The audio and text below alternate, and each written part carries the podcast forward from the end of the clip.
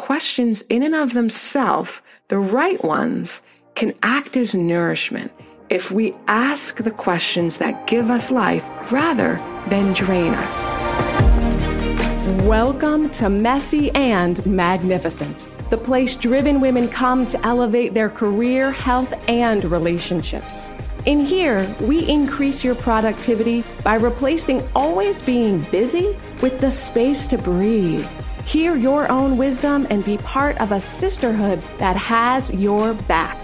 My name is Carly Fain, and together we're going to make sure that you have a doable plan and the roots to rise. Welcome back to Messy and Magnificent. It is your gal, Carly. And today I have an incredibly special co host with me that I have been waiting for you to meet, Anitza Martins. Now, if you think unicorns don't exist in real life, it is only because you haven't met my gal Anitza yet. Anitza embodies this level of love and joy and passion and curiosity and zest for community that I'm not joking could straight up power a city. And I am very fortunate in that she applies her superpowers and her professional expertise to her role as the highly skilled, multi talented ambassador of buzz. That's what we call her role here at Everybody Thrive. This means that Anitza oversees all of our outward facing offerings like this messy and magnificent podcast and our social media and she joined me about a year ago. We're going on our one year anniversary here, Anitza. And she has quickly risen to being responsible for a lot of the strategies that we put into place and a lot of the joy and celebrations that we have together as a team. So if you ever see something beautiful that we've made and put out into the world, there's a really good chance that Anitza had a hand on it. So I invited her to come and join us on the podcast for this special episode. And we are so lucky that you're here, Anitza. Thank you for joining us. Thank you so much for having me, Carly. I didn't know you were going to say any of that. And if you could see my face right now, I'm blushing so hard. And Carly knows, but like breaking out to hives a little bit. But thanks, Carly. I'm so, so excited to be here today. Uh, every time you speak, every time you're in the room, there is just wisdom and compassion and just so much fun. I just, I really appreciate you so much. So one thing that I want you to know about Messy Magnificent and frankly anything that I that I do here is that I don't do it alone. I'm really fortunate to be surrounded by wonderful people like Anitza. And so Anitza, maybe you can share a little bit about what's going down on this series of episodes this month in August and why it's different than normal. Because we had this crazy idea. I can't believe it took me two years for it to occur to us that rather than pushing hard to get ahead, we could actually slow down and do a bit a little bit less in order to get ahead. So, how did we get this idea to record differently this month? Well, we're really big on walking our walk or talking our talk. Carly, you always emphasize that. Like, if I'm going to teach something, I have to be doing it myself or I can't be teaching it. So, in the month of July that just happened, we were talking about rest. And every week, Carly, when you and I talk, we always talk about, okay, well, how can I do this in a better way? Or how can I get more rest? And we were thinking, like, okay, well, let's look at, we did a beautification project. We looked at everything that we had going on. And we're like, well, the podcast, you know what? It we let's take a little step back from that. Let's let's take a look and how can we do this better? How can I do this in a more fruitful way? That was to rest for the podcast. So going forward for the month of August, we're actually just going to highlight some of our favorite episodes and we're going to give ourselves a little bit of time to breathe and rest. And we're going to have these little new little intros, a little new tidbit for you if you're re-listening to the episode. But overall, we hope you re-enjoy them while we're getting some rest and we hope you rest as well. Ah, I love, I love that. I love this idea that we get to walk our talk together and, you know, being in a community where that's supported, it just makes it so much easier. I appreciate your willingness to think creatively about how we can continue to show up for our people and show up for ourselves at the same time, Anitza So I know you've been really thoughtful picking the episodes that we are going to share again. And we'll be able to give some insider info that we haven't given before on what went on behind the scenes of, of making these. So, what's the first episode that we've got on deck for today? So our first episode is actually a pretty recent episode, but it's episode 73, and it's called The Purposeful Pause How Women Get Colossal Results by Contracting Before We Expand. And I chose this episode because it talks about culminating. And this was a new practice that you shared with me that I've integrated into the work that I do for you, but also for my job in the corporate world. And it has completely changed my life. And so I thought it would be nice to just highlight the first culmination episode we've ever done. Ah, what a good idea. I don't think that we get enough space to integrate and pause and reflect on what we've already created. Sometimes there's a lot of push to do more and always be reinventing the wheel or creating something new. And this is such a great way to kick it off as we dare to slow down and go a little, a little deeper. So what do you wish you knew about what we shared on this episode? Well, you highlight a phrase. You say, let's get focused. We want to go focused into what we're doing instead of going rushed or super fast or faster than everyone else. My question for you is where did this sentiment come from? You don't hear that often. Everyone, especially, so everyone who's listening, I'm 25 and I live in New York City. So everything around me is constantly moving and zooming at warp speed. And I feel like I have to continuously go faster. But Carly, you say you're going focused. So I'd love to know a little bit more about where that came from. Well, you know, I think it originated with one of my mentors, Karen Witzig Razel. And she really helped me figure out this method for separating ourselves as a company and an organization rather than trying to be the ones that work the hardest. We were always looking at where can we zig while other people are zagging?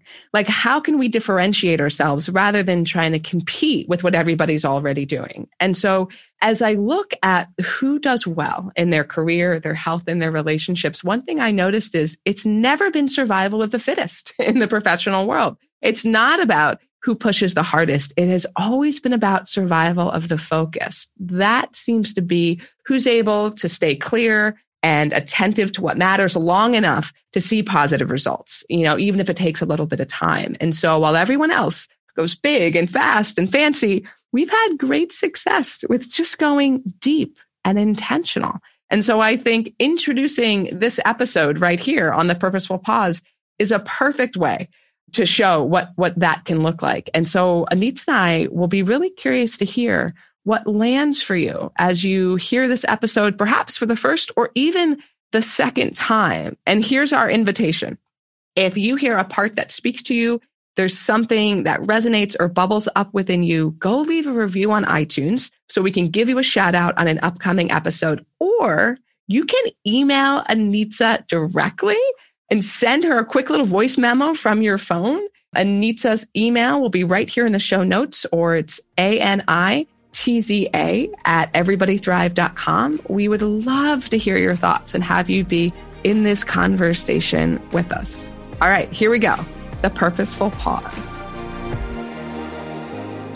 Why, hello there. Welcome back to Messy and Magnificent. It is your gal, Carly. And if you're joining us for the first time, you are in the right conversation. This is the first episode that we're recording now that it is springtime here in the Northern Hemisphere anyway. And I've had a couple days outside, did a lot of walking around. And I'm so excited to be in this conversation with you here today because, you know, as I was walking around Philadelphia down by the water over the weekend, I was thinking about how it's one thing to talk about a proven concept or an idea, right? It's one thing to listen into a podcast episode, but what makes our audience here and you and our community at Messy and Magnificent so unique is that we actually live into these things we talk about. It's not just entertainment value we actually take what we learn from one another and we begin to play with it in our work and our health and our relationships. And it becomes real. We see shifts and improvements because we're not just thinking about something, we're being thoughtful and then we are applying that insight into our real days.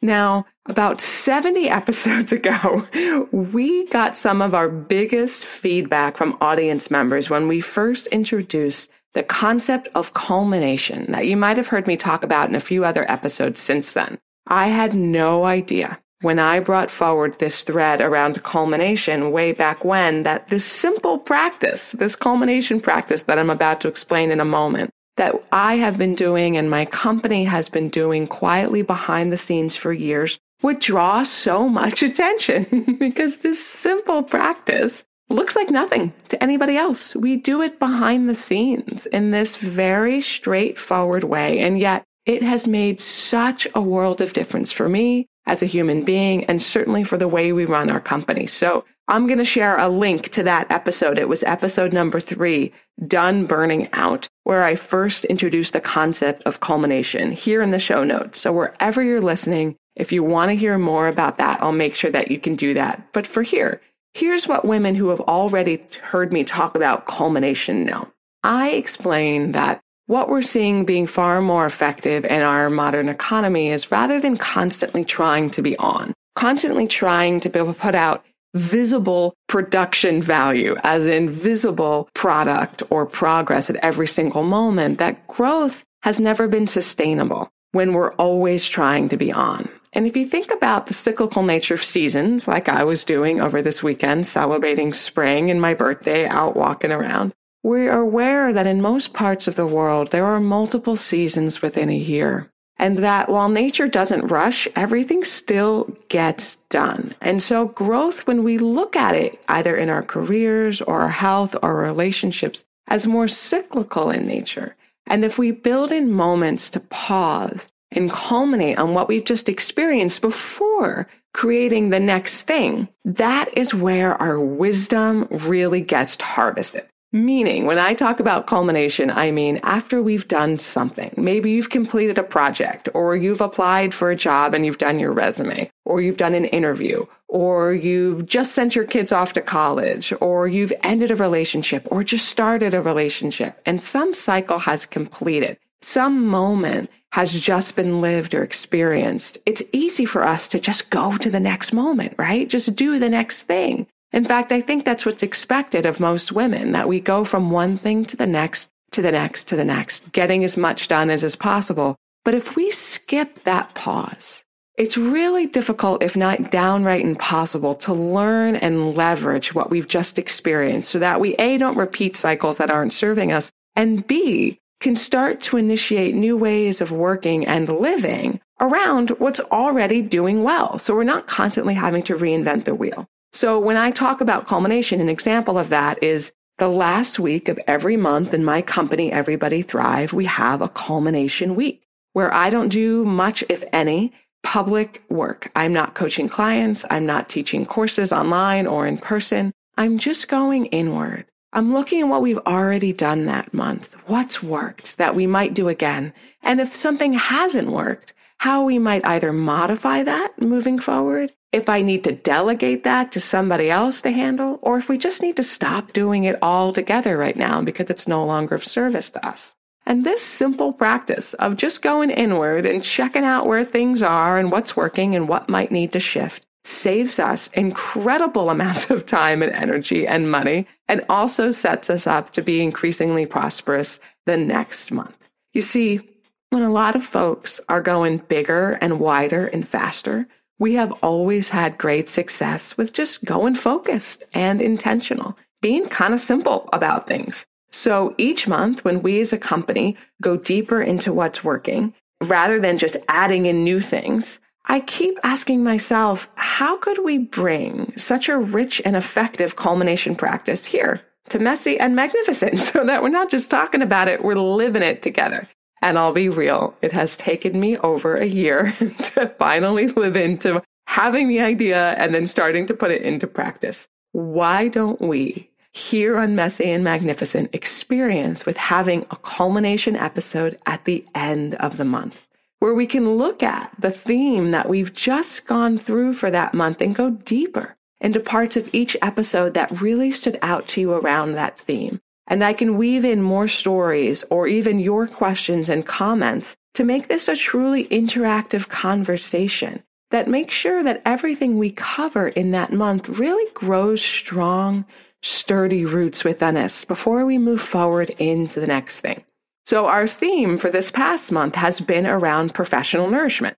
So today we are doing our first culmination episode here together. And I want to give a shout out to two women who were listening in, Jess and Kimberly, for the thoughts that you brought up when I asked a question about what gets in the way of you receiving the nourishment you know that you need. So in a little bit here in the show, you're going to hear Jess and Kimberly's questions when I speak right to them. But I just want to pause and appreciate both of you, Kimberly and Jess, for being part of our first interactive episode like this with me and for sharing your thoughts and questions as they relate to nourishment. I have no doubt, and I cannot wait for you, the listener today, to tell me if you nod your head in agreement when you hear Jess and Kimberly's questions. This happens almost every time a woman dares to speak up. Another woman thinks, Oh my gosh, I am so glad you said that. Or, geez, I was feeling the same way and didn't even know it. Or I didn't have the words to express it.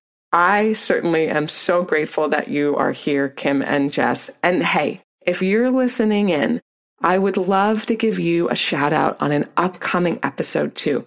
So head on over to iTunes and leave a review, or we're going to try a new thing. You can send a voice clip or a message over to Anitza on our team here, and we can actually add your voice to an episode. Or if you want to type it out, your thoughts, that's a okay too. So that's Anitza, A N I T Z A, at everybodythrive.com. Send her a short voice clip of your questions or thoughts about this episode or any messy magnificent episode. And we would love to weave your perspective into an upcoming episode. And there's a link to how to contact Anitza here in the show notes too.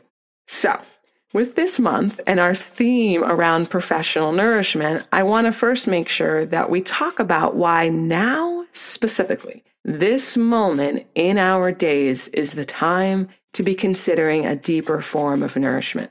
And as I outlined on episode 69, here's why we must have this conversation right now. The traditional business and growth model in most industrialized countries anyway is kind of this no pain, no gain push harder, get it all done, do all the things mentality. And sure, that does get us places. There is a spot for hustle when we're opening the door to something new, but it's really hard, if not downright impossible, to sustain that pace. Rather, we, like the rest of nature, we are meant to have ebbs and flows and beginnings and ends and plans for sustaining the middle. And so does our work cycle. See, it turns out that growth for most professionals does not look like a line just going vertically up a chart. It looks a lot more like a spiral staircase winding upwards. And so in honor of new beginnings and things coming to a close and the long haul of things that we're smack dab in the middle of, this is the time to just go a little deeper into our own professional nourishment. And of me talking about the cycles of growth and the seasons of the way we see professionals doing well in our modern economy speaks to you, that was one of our first episodes, episode number three about being done burning out. I will put a link to that in the show notes and you can go there to learn even more. So now that we've established why professional nourishment is important right now, before we go even further, it's time to just make sure that we're on the same page with our vocabulary when I use the word nourishment. So here's another clip explaining that from episode 69. When I use the word nourishment or being fully resourced, what I am meaning is that this is our call back to connection and context. Meaning it reminds us, nourishment reminds us of the broader meaning of our work and our days and why we're doing what we're doing. So when we are nourished, this helps us prune back on busy work and tasks that keep us really active, but not necessarily productive or purposeful. So when I say nourishment, I'm not talking necessarily about big, bold actions about having to do face masks or go to spa days or treat yourself to luxury items. All of that stuff is well and good. But when I say nourishment, I'm not talking about traditional self-care, treat yourself models. I'm talking about what gives you life, what gives you professional focus and what mitigates the suffering or the struggles that we just can't avoid that come our way. And when I say connection, I'm referring to what Stello Sacco summed up beautifully. She said, and I quote, as a trans woman, I recognize I will never be free of the psychic harm that transphobia causes. I cannot avoid it. So through self care, I have to try to mitigate it. And she went on to explain that this concept of the traditional self-care model, it's really been co-opted and marketed mostly to well-off white women. And she was implying in her analysis here that we can use the traditional self-care model as a way to avoid what actually needs to be acknowledged. And so when I say nourishment, I'm talking about our ability to connect first with ourselves and with what matters and with one another and then to provide that context so that it fits in with your actual life so that we're not trying to give you a busy full woman more things to do or things that don't make sense for where you are. Nourishment is not about checking out and it is not about doing more. It's about checking back in with what sustains you and pruning some busy work off your plate.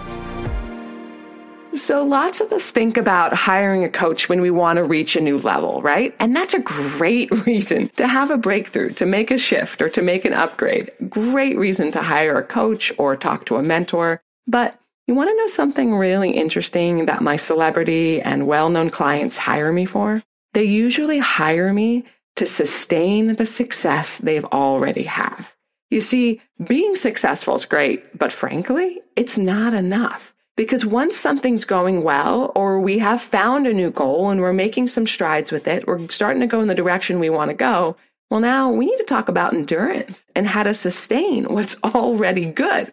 We all need a little bit more endurance right now. We have been fatigued. We have been asked to put a lot on our plate. And so the idea of following through or living into what we want can feel sticky or tricky when there's some large global concerns that frankly we're not done addressing yet.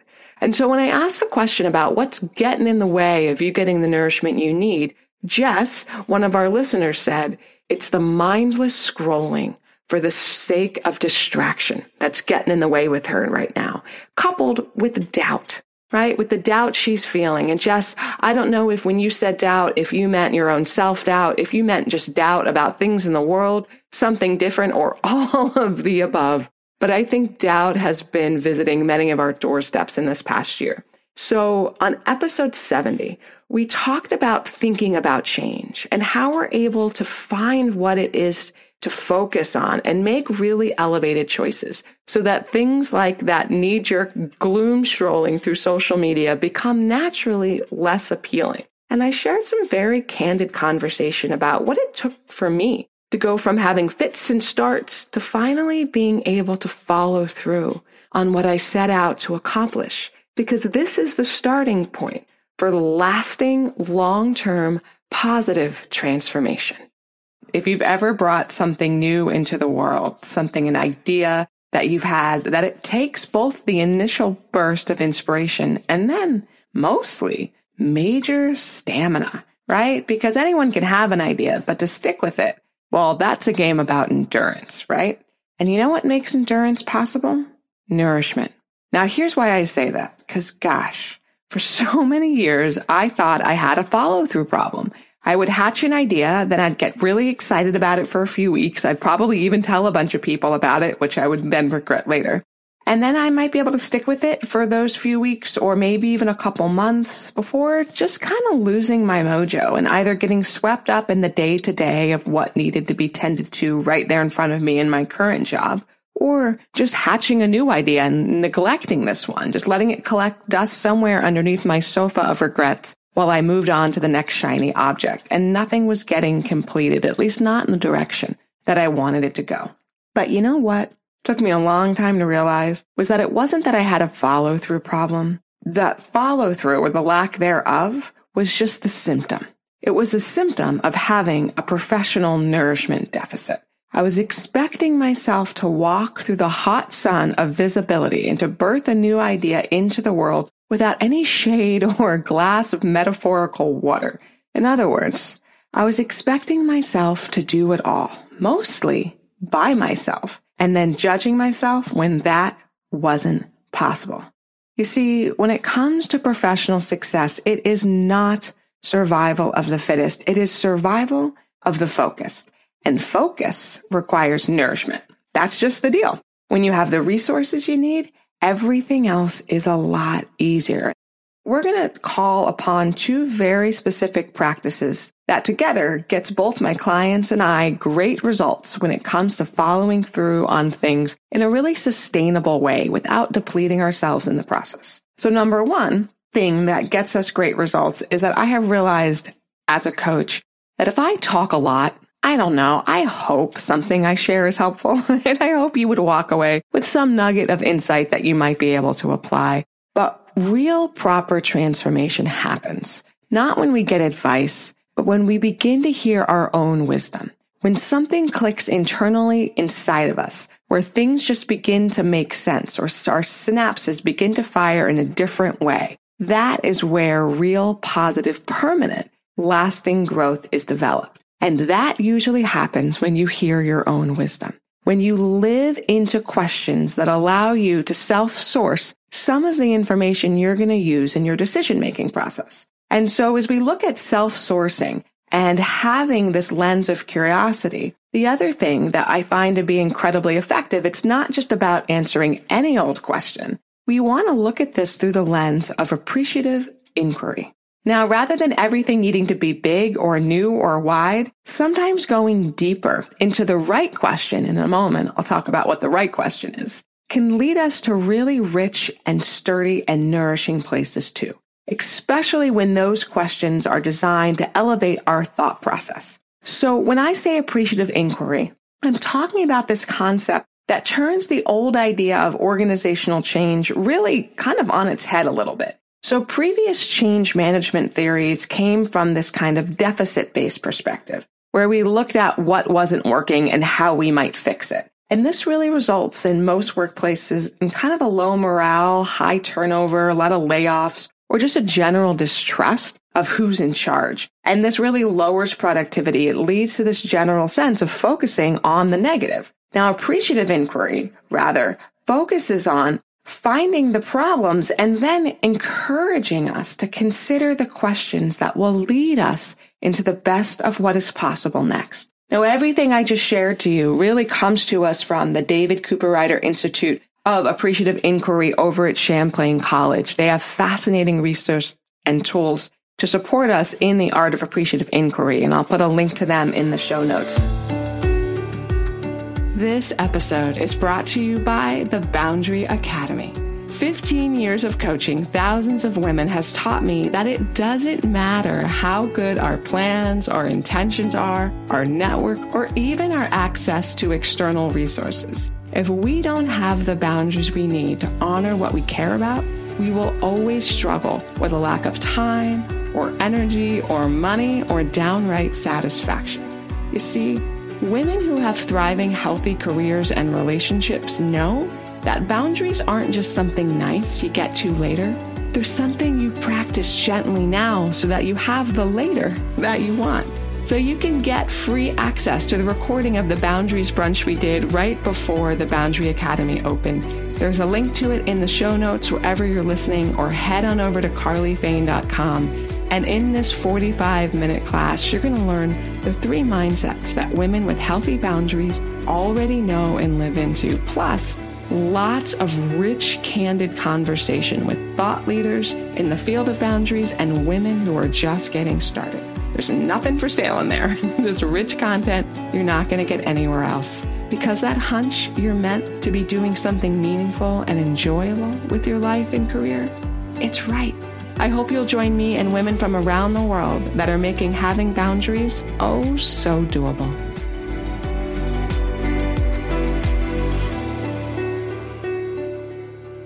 Now that we've outlined why following through and professional sustainability matters and the correlation between that and us being nourished, let's talk specifics here. because if you know me, then you know that I love to get practical, right? It's one thing to talk about it, another thing to live into it. Let's talk about how we live into it. In fact, I was just talking with a client yesterday, actually. She has owned a company for about 10 years and she is pivoting into an entirely new business. And she finds herself wrestling with what Mike Dooley calls the dreaded hows. The dreaded hows are the things that keep us up at night or cause us to feel overwhelmed during the day. They're often questions that sound like, how is this going to work out? How can I feel sad about leaving this career even though it's what I want to do? How will I be able to open a new business while still having to wrap up this present career or position I find myself in? Or what if I make this leap and it doesn't work out? Then what am I going to do? Well, in episode 70, Thinking About Change, how we find that focus and make elevated choices, we outlined how questions in and of themselves, the right ones, can act as nourishment if we ask the questions that give us life rather than drain us. Here we go. Five better questions to ask when change comes calling. In no particular order, number one is, when have I seen myself be brave before? And how could I apply that now? So an example from a client of mine, we'll call her Sally. That's not her real name. Sally has been working at the same engineering company for almost two decades and she's been in the same specific department for almost nine years and she is so ready to change things up. She's ready for the next thing, but it's bringing up all sorts of questions for her, wonderings, all the feels are bubbling up. And it occurred to her recently when we were in a private session that she has seen herself leave other toxic situations before in the past, including a pretty terrible marriage. And in the moment when it was really terrible, she had gotten used to things being just kind of bad that had become her new normal. And after she made the decision to leave, she had thought prior to that, I could never live by myself. I could never own my own home. I could never make these decisions on my own. And she found out that she entirely could. And just a few months after making that important decision, she looks back on her life with so much more lightness and confidence. And she realized, oh my God, why did it take me so long to do that? Right. And so she's applying that experience to this new experience of, yeah, it feels unfamiliar. It feels challenging to make this change right now, but I have seen myself leave other situations that weren't working before. And I know I've got some of those resources in my toolbox and I could apply them again. So that question, when have I seen myself be brave before and how could I apply that now? That is really applicable if you find yourself in the type of change that is causing you to have to summon some courage and consider what might be possible if you felt that you had enough bravery to live through on it. Because the funny thing is, we don't get brave and then we do something. no, it's the doing of the something that gives us a sense of bravery. So we can't wait to be courageous. It's the doing of the thing that feels true that actually bolsters our courage and then reminds us in the future, oh yeah, I've been courageous before. I can do that again. Question number two for the five better questions to ask when change comes calling is, if I was 3% more confident that things would work out, what would I try next? I love this question because it is so much more doable than having to pretend that we have it completely figured out and that we can summon all the oomph or the chutzpah in the world, right? We're asking not to be 50% more confident that things would work out. We're considering just 3%. That's just one small step. So for an example, I'll, I'll use myself here. When we were thinking about creating this podcast, I had all those doubtful questions. You've heard me talk about them in the first episode, but I asked myself, okay, if I was just 3% more confident here that if I created this podcast, things would work out, what would I try next? And in that moment, the answer for me was, well, I'd call somebody who's made a podcast before and I'd ask them what it's like. That's it. It's not a high risk scenario. It's no big deal. It's just me connecting with somebody else who's got a little experience in the thing I'm considering doing. That's what my 3% look like. I'm curious, if you were 3% more confident that things would actually work out, what would you try next? Question number three, and the five better questions to ask when change comes calling is, what do I really care about? And how will I welcome more of that into my days? What do I really care about? Right? And how can I create space for more of that in my days right now? This question is particularly helpful when we have no idea what we should be doing next, when it feels really cumbersome or overwhelming, because it helps us focus in on what energizes us. What do we want more of? And how could we welcome more of that into our days? So for example, I run a coaching program that's specifically for driven women who own their own businesses who are just done burning out. They're leveraging all of their resources to thrive in their careers without having to work around the clock. And I asked them this question recently as we come up on the holiday season. I said, okay, what do you know for sure you want to welcome in during these holidays? And one of the women said, you know what? I love baking cookies with my daughter and stringing up the Christmas lights. It's cold and dark where I live during winter and having that sense of warmth and connection goes a long way for me. So what she knew was that she really cares about warmth and connection, a sense of being cozy and close with the people she cares about. And for free, she can do that right here, right now. It's not complicated, but every day she can dip her toes in that pond, right?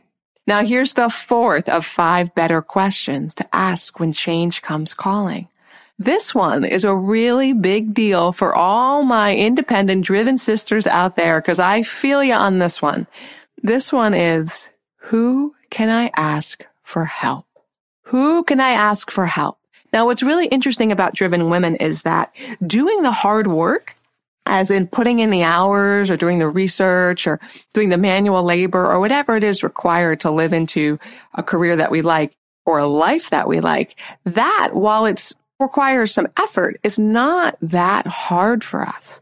Oftentimes the hardest thing for us is learning how to ask for help because we have reinforced for ourselves time and time again that we need to figure it out ourselves because maybe that was our past life experience and it really was up to us to get the job done if we wanted it to get done.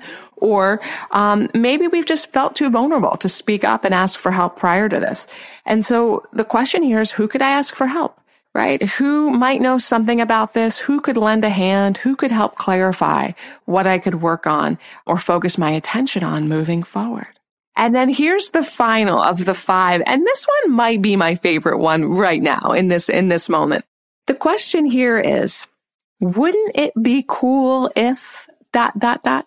And you get to fill in the blank. This question was taught to me by Marie Forleo, and I love this one because it is so upward leading and it allows for real brainstorming and creativity with no real expectation on what pops up. It really leaves space to breathe and create something that we might not have even thought of yet. So wouldn't it be cool if you applied for this new job and you got it? Right? Or wouldn't it be cool if you told this person what you were really feeling about them and they felt the same way and now you guys were on the same page? With this one, we really get pragmatic. We get to grab a piece of paper or use the master sheet at carlyfane.com forward slash podcast. And you're going to set a timer for one minute and you are just going to brainstorm popcorn style any answer that pops up first 10 times in a row. So you'll write the question, wouldn't it be cool if? Fill in the blank, and then write it again. Wouldn't it be cool if? Fill in the blank again. Get 10 different answers on the page and then move about your day. What's really effective about this exercise is that it primes the brain to keep looking for those unconscious solutions that we were talking about earlier. So I'd be really curious and excited to hear what you might do with the wouldn't it be cool if. This is something that Ellen, my co-pilot, my right hand here in my practice, we do at the end of every month when we have our culmination time. So the last week of every month, I don't coach. I just do the behind the scenes admin work and running of the business that's involved. And we ask the question when we get together, wouldn't it be cool if? And some of our best ideas have come from just filling in the blank. It is amazing how possible things are when we start with what would enliven us and then take small, consistent steps in that direction. Well, here's where our second audience member question comes into play. So if you recall, the question I posted was, what gets in the way of you getting the nourishment you need? And Kimberly wrote in right away and said, guilt and keep an emotion out of it, meaning it's really hard for her to get the nourishment she needs when guilt is cropping up. So when we're making decisions that include ourselves in the conversation of doing well, it is just so common for guilt to arrive. In fact, just today in the Boundary Academy, we'll call her Stacy. That's not her real name. But Stacy said that she had this great boundary win. Somebody asked her to cover an extra shift on Friday in the medical establishment she works for, and she said no. And when I said, "What was that like, Stacy? What was it like to kindly say no, I'm not available that day?" She said part of her felt great and part of her was racked with guilt. And so I just so appreciate Kimberly and Stacy your candidness in this conversation. And I want you to know this. You have both just tapped into one of the most relatable experiences that women navigate when taking care of ourselves. And that's why I knew that if we were going to have an entire month talking about professional nourishment in our careers and beyond, we were going to have to address the fact that guilt might show up. So I reached out to Catherine Flavin for episode 71. Tired of feeling guilty? How wise women are exploring guilt and becoming better leaders. Now, Catherine is an extensive data researcher. Her organization, Leader Mom, focuses specifically on women in leadership roles, and she spoke beautifully with us about gathering the right intel to process guilt effectively. How many of you have had guilt in the last 12 days? tried like tried 12 hours. I'll just speak for myself in the last 12 hours. And to just think about for them the last time that guilt rose for them, right? So, so this thing that I'm about to say is basic emotional intelligence, right? So, emotional intelligence accounts for, like in the literature, somewhere between, if you're at a senior leader level, my recollection is like 24 to 66% of performance. Wow. So it's it's much too much to ignore. And it's something that we teach and and personally I teach to really smart people in a very I don't know, like I was teaching algebra but here so here go. The so so there are different types of emotions and guilt is a feeling right? So the feeling shows up in your body in some way and that's part of what differentiates that. For any emotion here's the the where the intel comes in you have to discriminate is it good data or is it bad data? Mm. so so emotions have the capacity to enrich us right? So if if i feel sad because I've lost something and I need some support, if I can recognize that and call you and say, Hey, Carly, can we talk for a minute? I'm really sad about this thing. I need some advice. That is a very wise use of the, the emotion of sadness to, to prompt me to reach out if I get sad about something and then start to spiral down into, oh, yeah, this has always happened to me, and I don't really, people don't take me seriously, and I don't really belong here. And then I go in my room and ruminate, and then with a tub of ice cream, right? yeah. Or, or a bottle of Chardonnay, if we're honest. Um, you know, that, that is not a great use of guilt. But what may be happening there is that growing up in consulting as one, you know, there would be one or two female partners around the table and so having had people talk over me mm. or to have me say something, and if it weren't for this friend of mine, Steve Williams, who in meetings, when somebody else would say the thing that I said and get credit for it, and I would think I'm crazy, and Steve would say, Hey, Flavin just said that.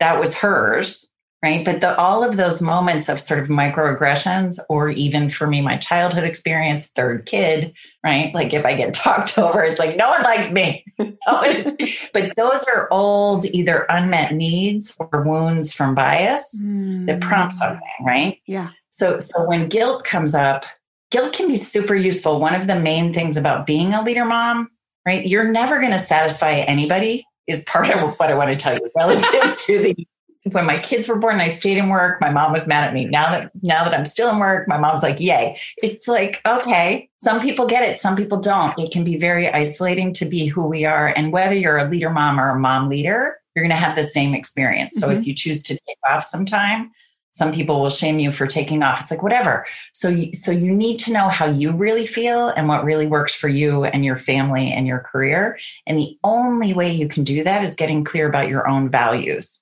yes. and how your values trade off. And guilt is guilt is basically a super useful thing that my, you know, if you conscience or my whatever tells me when I violate a value, I feel guilty. So now Catherine has given us a powerful perspective on how guilt can actually be the invitation to check in and make sure we're honoring our values. So if we go back to the example I just shared about Stacy in the Boundary Academy, we did this super fast assessment live together in the academy to see what her values were. And we talked about, for example, her values being being a team player or being kind and so she got to pause and consider as I make this decision to not cover this extra shift on Friday when I've already done more than was really reasonable for me here. Am I still being a team player? Am I still being kind? And if so, if the answers to those questions are still like, yeah, generally I'm a team player, generally I'm pretty kind here, then she's good to go. She knows that she's taking care of the team, she's being kind to others, and she is also including herself in the team and kindness to herself so that her choice to make a boundary and not work that extra day that week is keeping actually with her values. So let's imagine that you're like Stacy and you felt some guilt and you pause to check in and see what that guilt wanted you to know and you notice what your values are here and you're considering whether or not you're living into them. Well, next, Catherine Flavin helped us understand a little deeper into our values and then specifically how to stick with them if you are brave enough as a female to just own whatever it is that you actually produce and put in some effort into that, into capturing that and understanding where it is and how you can make it higher in the context of your teams.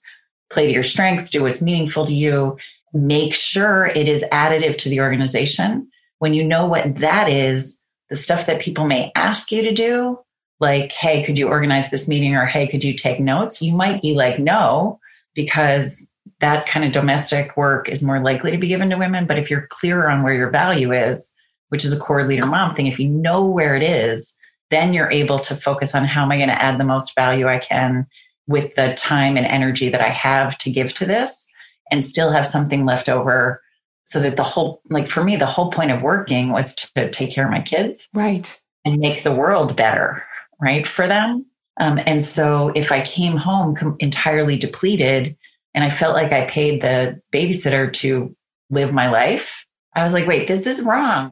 There it is, because you were right. You had figured out how to sustain this level because you weren't trying to sprint. And and as you describe this, Catherine, I hear you saying, gosh, this this richness around the concept of value, because there's knowing what we value and knowing what value we bring right? That it, it, just keeps coming back to value. And do I value being the CEO of this organization or do I value something different than that right now? And can I own that? There's this sense of ownership as you describe what's working of can I just own and maybe even articulate outward, hey, I don't need to work 75 hours a week in order to, to do X, Y, and Z that I'm very good at and that this company needs or this organization needs or the swim team needs right? Whatever it is that we're that we're leading. Yeah. And it is, and a lot of times because of the bias and this question of I can't do it all, right? So, like, that's the literally, if your brain ever goes to, oh, I can't do it all, just know that your brain is tired. You need to go get a lemonade and feed it some glucose because it is basically decided I'm not going to do complicated math. I'm going to take a shortcut right. to a simpler, well paved path to an answer, which is basically no every single time we ask them. uh, and instead, you know, just sort of be like, okay, what is the problem I'm trying to solve in front of me? And not go to the epic big things, but just be like, okay, what do I? Because oftentimes it's like, do do I need a babysitter? Right. Or do I do I want to do this thing? Or whatever. It, and and our brains can sort of get fall into thinking traps around making them bigger and uglier than they actually are and that is i don't know it's just it if and if we are able to take the moments of contribution I, t- I told the story recently we were on a small group coaching call of a team of executives four men one woman and she has young kids and she said i'm exhausted i just am not able to get everything done and so in the spot, I asked each person to take 20 seconds and tell me what they had accomplished. So write down what they had accomplished so far that day. And a couple of the men who were really solid leaders were saying, I got here, I checked in with my team, I've responded to emails.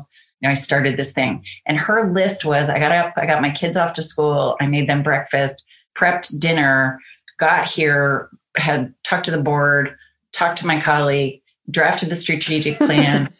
prepped the widow, and it was like seven things more than anybody else in the room. But she was comparing herself to some idealized thing. Right. So when you get into value, you actually have to ask people, what am I doing that is valuable to you? Right? Tell me what's valuable about what came. You know, like this deliverable I just gave you that you said you liked so much. You have to be brave enough to say, tell me what's valuable about that. And if I were going to increase the value 10%, is there anything you would ask of me? Right. But you don't want to, people, when they ask for feedback, often invite critique. Right. Like, give me some feedback, which means tell me what's wrong with me. Yeah. Yeah. No, yeah. No, right. No. Validate for me all the negative thoughts I have about myself as opposed to what here is working. And this, and going back to the example you gave from Kelly earlier, like even with the goodie bag, do you value goodie bags? I mean, that wasn't the way she phrased it, but it was, do you care about these? Right. And the kids yeah. could just say, not so much. No, actually. We really care about the super big, you know, hoagie that she gets. Right. But, um, and they care about having an inclusive party. So they're, they're, but this notion of value, it gets us out of our own head and into the context of the relationship. And it's also easier for many of us to claim our value in the eyes of what other through the words of other people. Mm. like every time I have to write a bio, I, I vomit a little in my mouth. like I'm like I'm just so bad at describing myself, um, and I hate. And I've had a I had a client who said she specializes in teaching smart people things that they think are stupid at first, oh. right? And he meant emotional intelligence to super smart, right? Right, right. or, or inclusion behaviors to super smart people. I was like, oh my God, that's so nice, right? Like, that's a much better definition of value than I ever would have come to. Mm. And so, we really do need each other to understand how we show up at our best. Well, there we go. You got to be part of our first culmination episode weaving in the popular sound bites from our month of professional nourishment with your comments and questions and a few more real life stories here. And I would love for you to continue to be part of this conversation. We can keep you anonymous, or it would be my delight to give you a shout out on an upcoming episode. So do hop over to iTunes and leave a review and tell me what is one part of this particular episode that really stood out to you? What is landing or making sense? Or if you want to have your voice in an upcoming show, send that short voice memo over to Anitza at everybodythrive.com. There's a link to that here in the show notes, and you could be featured in an upcoming episode too. Just trust me, just like you might have related to Kim or Stacy or Jess or anybody else whose stories I've mentioned on this episode, your questions and thoughts will have a ripple out effect. Other women will be thankful that you shared your perspective. Because remember, you thrive through nourishment, not punishment. Keep taking care of what you value, including yourself, in the equation of what you value. And I'll see you again next week with a brand new episode. Thank you for listening to the Messy and Magnificent podcast and being part of this dynamic, life giving community of women. I consider each episode part of a lifelong conversation of you and me hanging out, sipping tea together, making sure that all women become richer, more nourished, and able to keep on rising. So I'll see you on the next episode next week. But in the meantime, don't forget to head over to carlyfane.com forward slash podcast to get the full show notes. And I've also got some extra special free resources for driven women over there that you won't find anywhere else.